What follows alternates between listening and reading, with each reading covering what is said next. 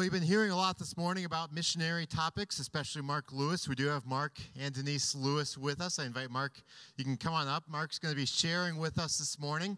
Uh, Mark is, is a missionary essentially with uh, the Evangelical Free Church's Crisis Response Ministry. Mark has been uh, leading EFCA's Crisis Response Ministry for the last 16 years. And Friedens has been partnering with Mark and Denise in that ministry for the last 15 years. So we've been with Mark almost from the beginning. And I wanted to share a little bit about our appreciation for Mark and Denise. Um, we have a missions team here at the church that works with our missionaries. Our missions team is responsible for connecting with our missionaries, making sure they're well supported and prayed for. Our missions team is, is responsible for overseeing our missions budget, which is a significant amount of money because 12% of all of our income is dedicated to missions work. And so our missions team works hard to make sure we're faithful stewards of our missions finances, make sure our missionaries are well supported by the church family. And one of the things our missions team does is they want to make sure we're doing this well. And sometimes our missions team has questions or needs input from seasoned, experienced missionaries just to figure out how best to handle certain topics. And Mark is one of the missionaries that our missions team goes to a lot to ask questions, just to say, okay, you've been in missions work a long time. What are best perspectives to have in this topic? Or, or what would you suggest in this area? Or something like that. So, our missions team deeply values Mark, not only uh, for the ministry that he does globally, but also uh, for his support of us as a church, for us uh, in our missions efforts. So we're thankful for you, Mark. Thank you to you and Denise for being up here. We know that uh, you all having uh, you live in New Orleans, uh, so uh, with Hurricane Ida consuming the news over the last a week or so. Um, I was a little bit surprised that you were able to be up here, but thankful as well that we're able to hear from you today. So thank you for being here. I'm going to turn it over to Mark now, and Mark's going to share with us um, some about his ministry and other things that God's laid on his heart. heart. So thank you, Mark. Thanks, Brandon. Well, good morning. We are blessed to be here with you today. Uh, Denise and I are very thankful for our partnership with Friedens Church in the mission field that follows crisis. Over 16 years ago, the dramatic and devastating events that surrounded Hurricane Katrina uh, launched our, minist- our family into ministry. We moved to southern Louisiana shortly after Katrina hit, and God led us to start this ministry called Reach Global Crisis Response. In short, the ministry is one of disciple making and church planting in the wake of crisis. And that's why we stay involved in long term outreach. Uh, years after events have faded from the news, or even most people's memories. Crisis is any event that disrupts the normalcy of life and deeply impacts people.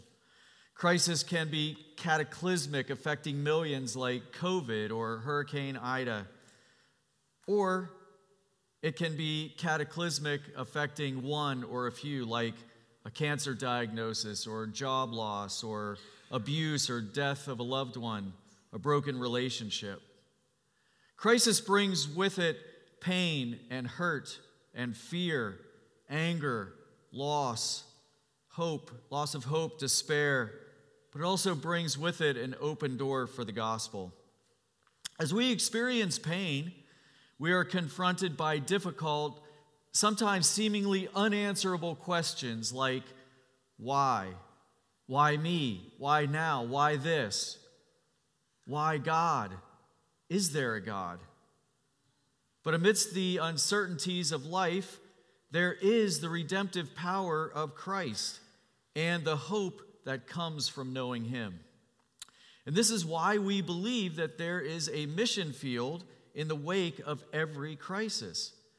From the beginnings of our ministry following Hurricane Katrina, we've been able to serve alongside dozens and dozens of local churches here in the U.S following tornadoes and floods and uh, droughts and hurricanes, um, fires.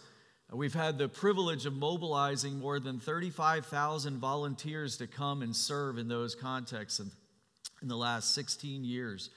Presently, we still have staff serving uh, in response to Hurricane Florence in North Carolina, in Lake Charles, Louisiana, following two hurricanes. Uh, uh, Laura and Delta, uh, in Paradise, California, helping with ongoing um, uh, response from the wildfire there. And for the past week, uh, we have been consumed with Hurricane Ida. Uh, first, in preparations for our family and for our ministry. Um, and then we evacuated our home to our ministry center in Covington, Louisiana. We sheltered there for, uh, for, the, for the time through the storm. And then we stayed there because of uh, circumstances at our home no power, uh, trees down in the, in the yard, and, and such. And uh, we then jumped into uh, response efforts to the hurricane. And just to give you a, a quick picture of what uh, it looks like in our area, and, and I wanted to share this vignette of, um, of one family that's been impacted by Hurricane Ida.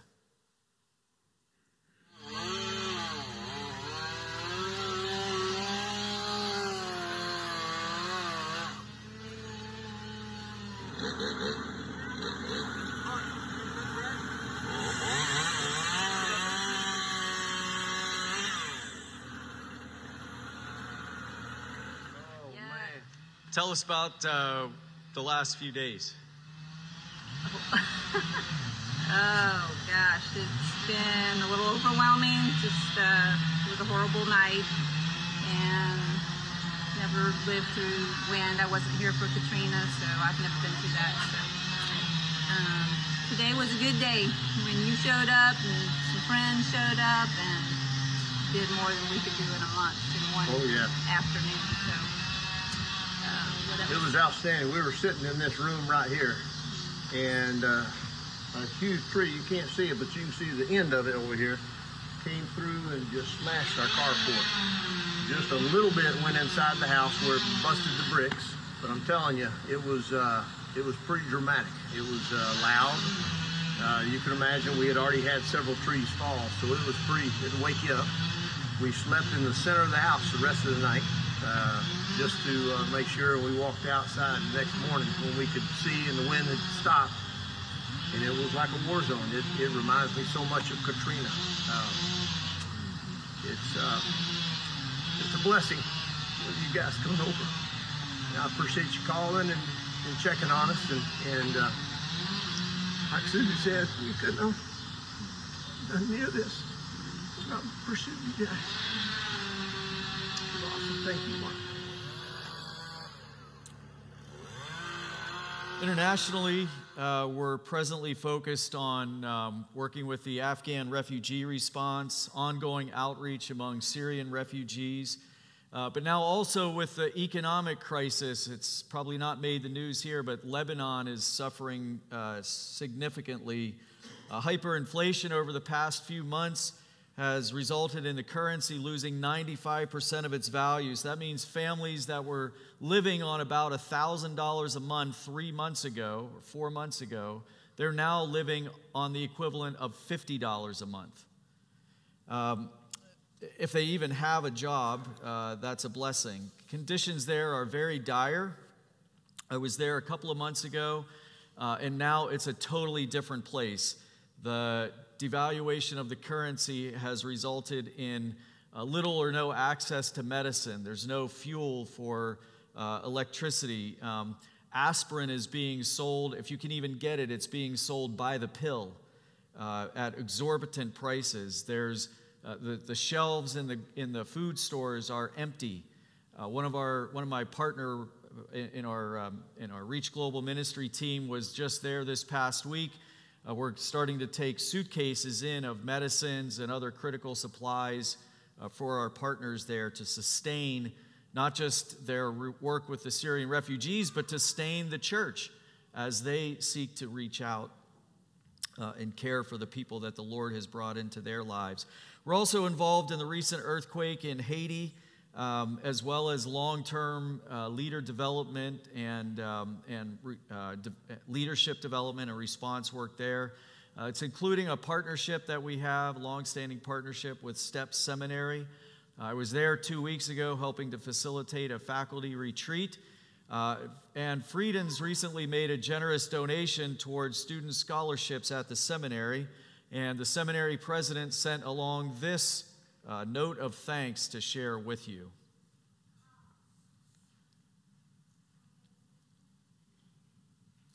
Good morning, Freelands Church. Uh, it's a great opportunity for me to just say thank you to you for your prayers for Haiti right now and for your interest in the ministry that the Lord has given to us and the gift you've given for scholarship for students who need to get trained for ministry in Haiti. Thank you.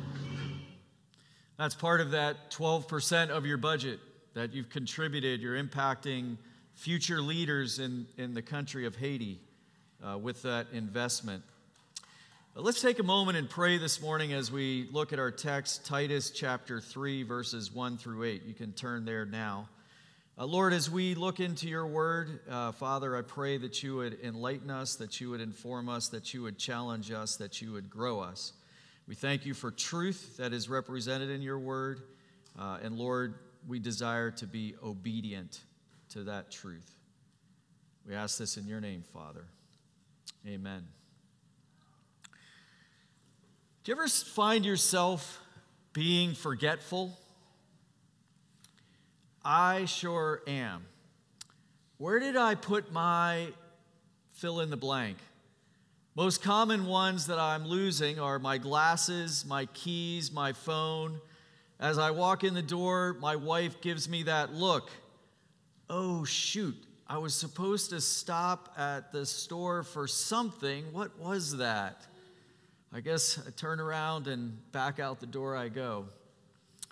Um, what's on our family schedule this weekend? I, I, am forgetful. My wife Denise is here today. She could probably give a loud amen to that.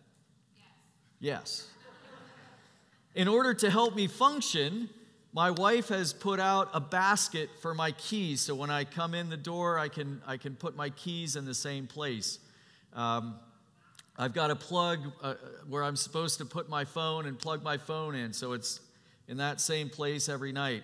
Uh, we're still working on a system for my glasses. When our kids used to be in the house, there was the frequent, uh, hey, uh, kids, a dollar for whoever can find my glasses as I'm trying to leave the house. Uh, these grace filled practices that my family has, has developed uh, help me uh, to keep from forgetting. Or if I do forget, they help me get back on the right path. They're reminders to not forget. And that's what chapter 3 is for us reminders of some basic instructions, reminders of our past and God's intervention. And finally, a reminder of the outflow of His work in us, doing what is good in order to reflect God's glory and His presence in us. The passage starts with remind the people and follows with a list of commands. To be reminded means that we already know these things but may be in danger of periodically forgetting them or, or losing track of them. But this reminder is more than a sticky note, more than a, hey, uh, just don't forget. It's to be an active, ongoing activity of remembering. So these truths are constantly in front of us. It's the daily alarm because these are really important basic instructions for treating people well. Paul gives us six of them. The first is to be subject to rulers and authorities. To be subject, that means a willingness, a servant to the king, willing submission. By our nature, it's is it hard or easy for us to willingly submit in the first place? Certainly, our me focused culture of individualism goes against submitting to anyone. We want things our way. In fact, the commercials tell us, have it your way. We have our individual rights. But then, how about submission to our rulers and authorities? This means a willing submission to governmental rulers that God puts over us. For Paul, that was the Romans. they had him in prison. It's also, it also means submission to our earthly and godly powers that God has placed over us pastors, elders, teachers, employers, and so on. Authority must not be dis- disobeyed by Christians, except in those instances where we would end up being disobeying God. But even in these instances, we're still to submit meekly to the resulting consequences. Though we may think otherwise, submitting to rulers in our context really is relatively easy.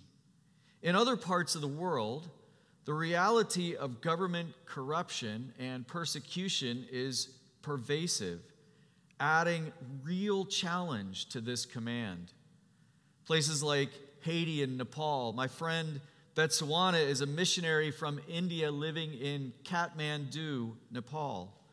Following an earthquake there a number of years ago, we met, uh, and the, uh, the government passed uh, a law uh, to, to create a Hindu state.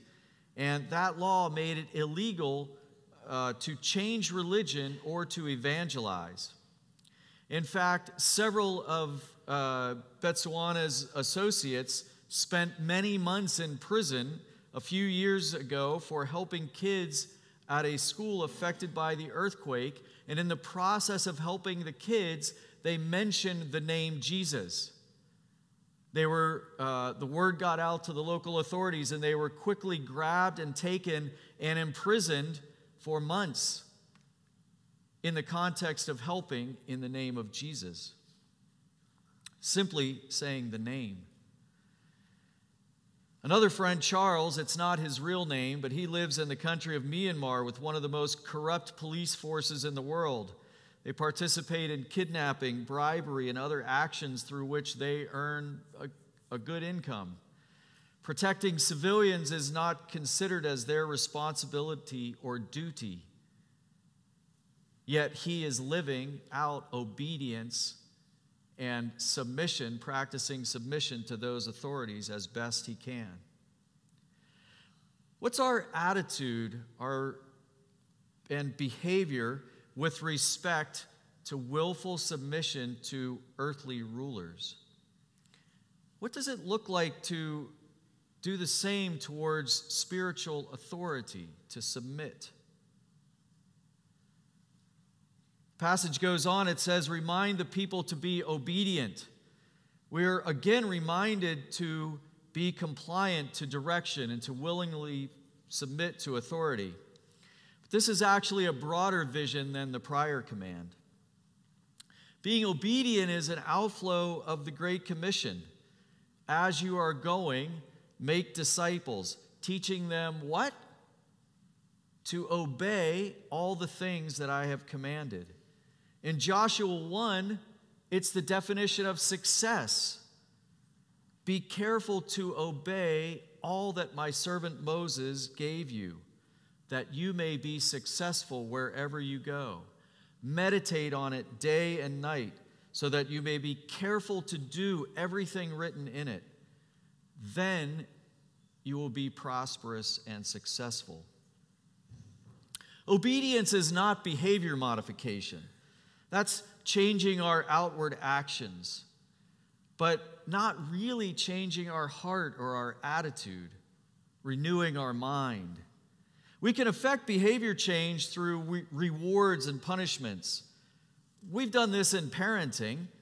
You, you know, you can have a cookie if, but obedience goes more after something deeper. It goes after beliefs the values, the reasons behind our actions. Obedience results in us doing the right thing, especially when no one is looking. It's, it's a response that flows out of our essence from a commitment to live a life holy before a divine God, a God that calls us to love Him and to love others. Next, we're instructed to be ready to do whatever is good. I like the word good uh, thesaurus.com gave me 52 synonyms for good not boss, bully, excellent, first rate, favorable, gnarly, rad, stupendous, or super eminent. Do what is good. Culturally, we tend to think of good as okay, above average, but something less than maybe better or best. In reading the text this time, though, my mind went to another use of the word good in Scripture. In fact, it's the same description that God used to describe his own work in Genesis 1. It was good. I can't think of a better description, therefore, of what we, as sons and daughters of the King, sons and daughters of the Creator, the, create, the, the, the essence of what God created. And He said, it was good. What a great picture for us of what we are to do. We are to do what is good. Another translation says that we're to be ready for every good work. Being ready implies preparedness. It's a significant part of a crisis response ministry, preparedness. In fact, our ministry invests a lot of time in this idea of preparedness. But it also, uh, our ministry also involves coming alongside many churches and families who ignored warnings and were caught unprepared, not ready. It, it, it leads me to some questions. First, do we have capacity to do good? Certainly, if we have Christ indwelling in us, we have unlimited spiritual capacity for that. But, but practically, do we have physical capacity to do good? Meaning, do we have scheduled time set aside and resources set aside to be able to do whatever is good? Next, we need the motivation, the desire to be ready to act. And also, we need to know what, the, what good is. What are these good works? What's our target? For our ministry, we are rem- regularly reminding ourselves and those serving with us that the tar- about that target, we say it's about people, not the project. It's about intentional relational investment, not the event or the activity. Doing good is further an expression of obedience and submission, and it's an active expression of the Christian life. It is Christ's presence in us, portrayed in tangible ways, both in and through our individual lives as believers, and collectively through our participation in community, in the church. Doing whatever is good becomes the observable manifestation of the Holy Spirit in and through us, individually, but corporately as well. Verse 1 seems to have more to do with our, uh, with our reflecting and submitting to Christ's lordship in our lives submission, obedience, service. The next three on our list have to do more with our relations and responsibilities to others. We're instructed in verse 2 to slander no one, be peaceable and considerate to show true humility. Slander or speaking evil of another one, as in some versions says, is maligning or intentionally passing on less than truthful information about another person and hurting them or their reputation being peaceable, avoiding quarreling. That's a conscious effort to save relationships in difficult situations, often sacrificially by resisting reactionary, provoking, or even violent courses of response. Being considerate or gentle is an attitude that quiets personal concerns to make room for the concerns of others and humility, of a, a perfect courtesy, is that balanced perception of oneself that makes it possible to regard others as more important than ourselves. The Ivy Press commentary says the quality, these qualities describe Christ likeness. Paul's language portrays Christian living in relation to all people as reasoned or patient, self control, resistant, and tolerant. We are in every aspect of life to put the concerns of others ahead of one's own. We are to act this way not out of simple good manners, though they may be uh, helpful, but more important from knowing who we are and who others are in the heart of Jesus. These are relational forms of doing what is good. From the reminder of these six verses, six basic instructions in verses 1 and 2, Paul then wants us to remember God's intervention in our lives.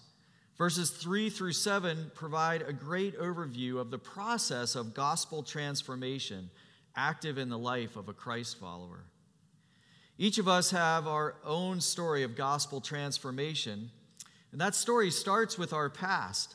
The reality is is that each one of us at one time as the verse says lived apart from Christ. The verse continues to describe the characteristics of a life lived apart from Christ. We have not been perfected in Christ, so at times our flesh, in our flesh, we may unfortunately still exhibit these characteristics. But the key is that we are not enslaved to them anymore. That's who we were, it's what we've been saved from. Because our story also has a but when. In verse 4, a moment of intervention when God, out of kindness and love, reached out to us long before we reached out to Him. We see from verse 5 and 6 that the but when actually had nothing to do with our efforts. Instead, we're saved exclusively by the expression of His mercy and the cleansing work of His Holy Spirit. It's what God did for us, the transformation moment in our story. And He did this according to verse 7 so that we might be saved to the hope of eternal life and who we are now, a new creation in Christ, heirs and recipients of His grace, that this is the present in our story. Redeemed, and in the process of being changed to be more like Him. That's us now. God wants us to remember His intervention so that we also remember His desired result for us. Joyfully, our story also has a future so that clarity of what He has saved us for, so that we may be careful, practiced, diligent, to devote ourselves, to give ourselves fully to doing what is good. But again, we saw in verse 2 the doing what is good is for sure practical acts of compassion and benevolence.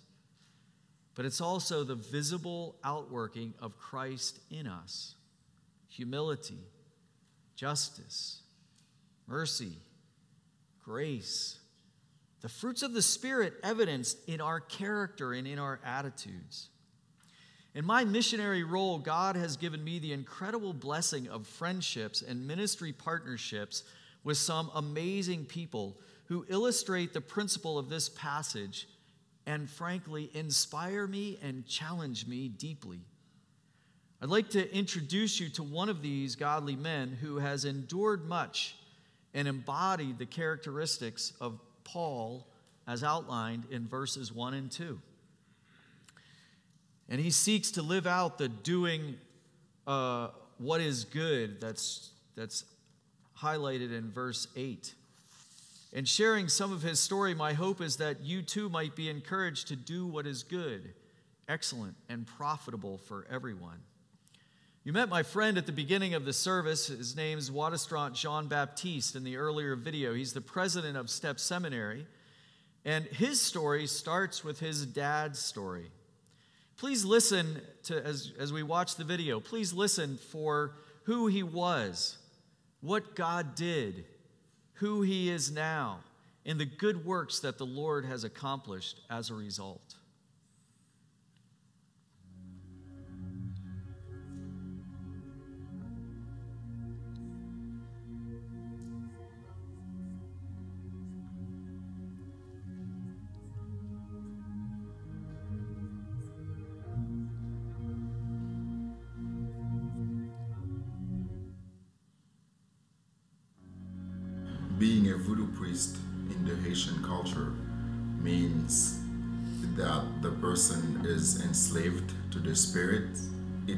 Appears like somebody that has power and who has this as a means to make money. For some reason, after my mother died, my father became a voodoo priest as well. They said that the spirits claimed him, saying that they had selected him to be the next voodoo priest in the family. This this place where we stand here was a two-room house also. You you, you the, the place where you stand, Jamie, was one room, and this this was one. And you see, the one that was for the spirit was cemented. My father could enter in this room only once a week on Thursday. There was a bed, well uh, made in that room, just in there like that. He, he, he was married to a spirit, and on Thursday he had to sleep in this room. He could not sleep with a woman anywhere. He had to be here on Thursday to sleep with the spirit. The spirits are real in the life of the voodoo priest.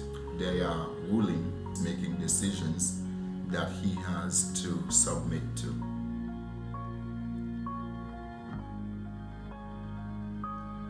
So it didn't take long for my father to figure that we were going to church. One time he said, It's because you have shoes to wear and clothes to wear, and he took our shoes and cut them into small pieces and said, you, You're not going to church anymore. We went to church. Anyway, he grabbed our clothes and tried to burn them. I grabbed them, they were not many, I just grabbed them and then went with them. And then he decided that we should be out. He kicked me out first and 15 days after me, my brother was out. Between those 15 days, during those 15 days, he he hid beside a road and then jumped on me with a stick beat me over the head. My head was bleeding and swelling. And people in the area, it was on the main road over there, people had to hold my father so that I could go and go to the hospital. We used to share the gospel with him to the point where we didn't share anymore. We just lived for him to see. And we were praying. A lot of people were praying. You were praying. and uh, in January 2009, God did it. My father, first Sunday of, of January 2009, my father called me and said that your dad has come to Christ this morning. And it was the best day of my life he one year after he came to Christ was January 2010. He told me his own words, I would love to see a church being planted right here the very place where I used to practice so that the gospel can be preached from there. And the nicest thing is, like on a Sunday morning, you see my dad in the crowd worshiping his wife also. If I am preaching, I would be looking at him wherever I sit, I would be watching him because this is my joy.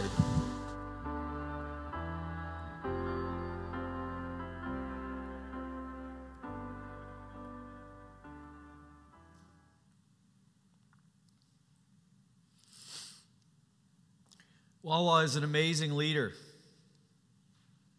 He's just about to complete his doctorate he could easily be on staff at any seminary, even any university in the U.S. Daily life could be materially, physically easy for him. Instead, he knows he's called to Haiti. I regularly stay at his home, and he is frequently tired in the morning because he has to stay up late uh, waiting to see if the electric will switch on for maybe one to two hours. Uh, and he has to stay awake so he can switch the breaker over so they can have power uh, and charge batteries for the, uh, for the, for the day, to, you know, the, the next day to come. They're fortunate, though, because in other parts of the city, that actually doesn't happen. That one to two hours is one to two hours a week, not one to two hours a day. When I was recently with him walking near his home, uh, we were walking from, um, from his home over to a, a, place where the seminary is meeting presently. Uh, we're walking by a spot, and he points at the spot and he says, Oh, this is where the last person in our neighborhood was kidnapped the reality of the challenges that he and his family face. Just, it just is stunning to me. He's part of the Haiti Movement Leader Network.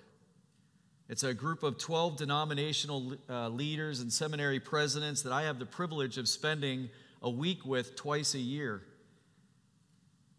He, uh, th- this group of leaders gets together to think deeply about the gospel transforming the country of Haiti. And even though he's operating at this level with, with influential uh, evangelical leaders across the country, um, prior to the gang violence becoming so prevalent in, in the country and in the neighborhood where, where they live, um, he was frequently found eh, outside in a community called Grand Ravine. It's about 50,000 people live in this just big valley, all packed in. It's probably one of the poorest places in the entire country, which makes it one of the poorest places in the materially poorest places in the entire world. But, he, but he's out there talking with uh, armed gang leaders and drug lords who control the area, making arrangements for his seminary students to go out and serve in this community in practical ways. In this neighborhood, they've planted several churches and, um, and gospel ministry, the transforming gospel ministry, uh, is evident in that place. At one time, he was far from God, the son of a voodoo priest. But when God intervened in his life, he was transformed. Wawa was transformed. And he has continued to be a messenger of gospel transformation for others the result of his prayer, his faithfulness, and, and pursuing his Father with gospel, uh, message of gospel and hope and love, transformed his life. Has resulted in a church being planted on the foundation of a voodoo temple that has now transformed that community. And though he's in a very challenging context, he is committed to doing good living out the seminary's mission of equipping maturing Haitian leaders to make disciples who transform their communities for the glory of God. As we go today, I hope we would be mindful of these basic instructions from Titus. I hope that we would remember our story of transformation. Maybe even today over lunch, you could take an opportunity and not just remember it, but share your transformation story. What, what was it like before? And then Christ intervened. And then, so now, what, how does your story go? Reflect on God's mercy as we share our story. And be careful to devote ourselves to doing whatever is good. These things are excellent and profitable for everyone. Let's pray. Lord, we thank you for your presence. We thank you for your empowerment. We thank you for truths that come from your word. Father, I simply pray that you would help us to be uh, changed, to be impacted as we remember, so that we might do good. We might bring gospel hope and truth and and life into those around us today and tomorrow and in the week to come. Lord, we thank you for your presence uh, in the mission field that follows crisis. We thank you for our partnership with this church. We thank you for the extension of this church's ministry in places like Haiti and around the world. And we thank you for a chance to serve a God who cares and a God who redeems. We ask these things in your name, Jesus. Amen.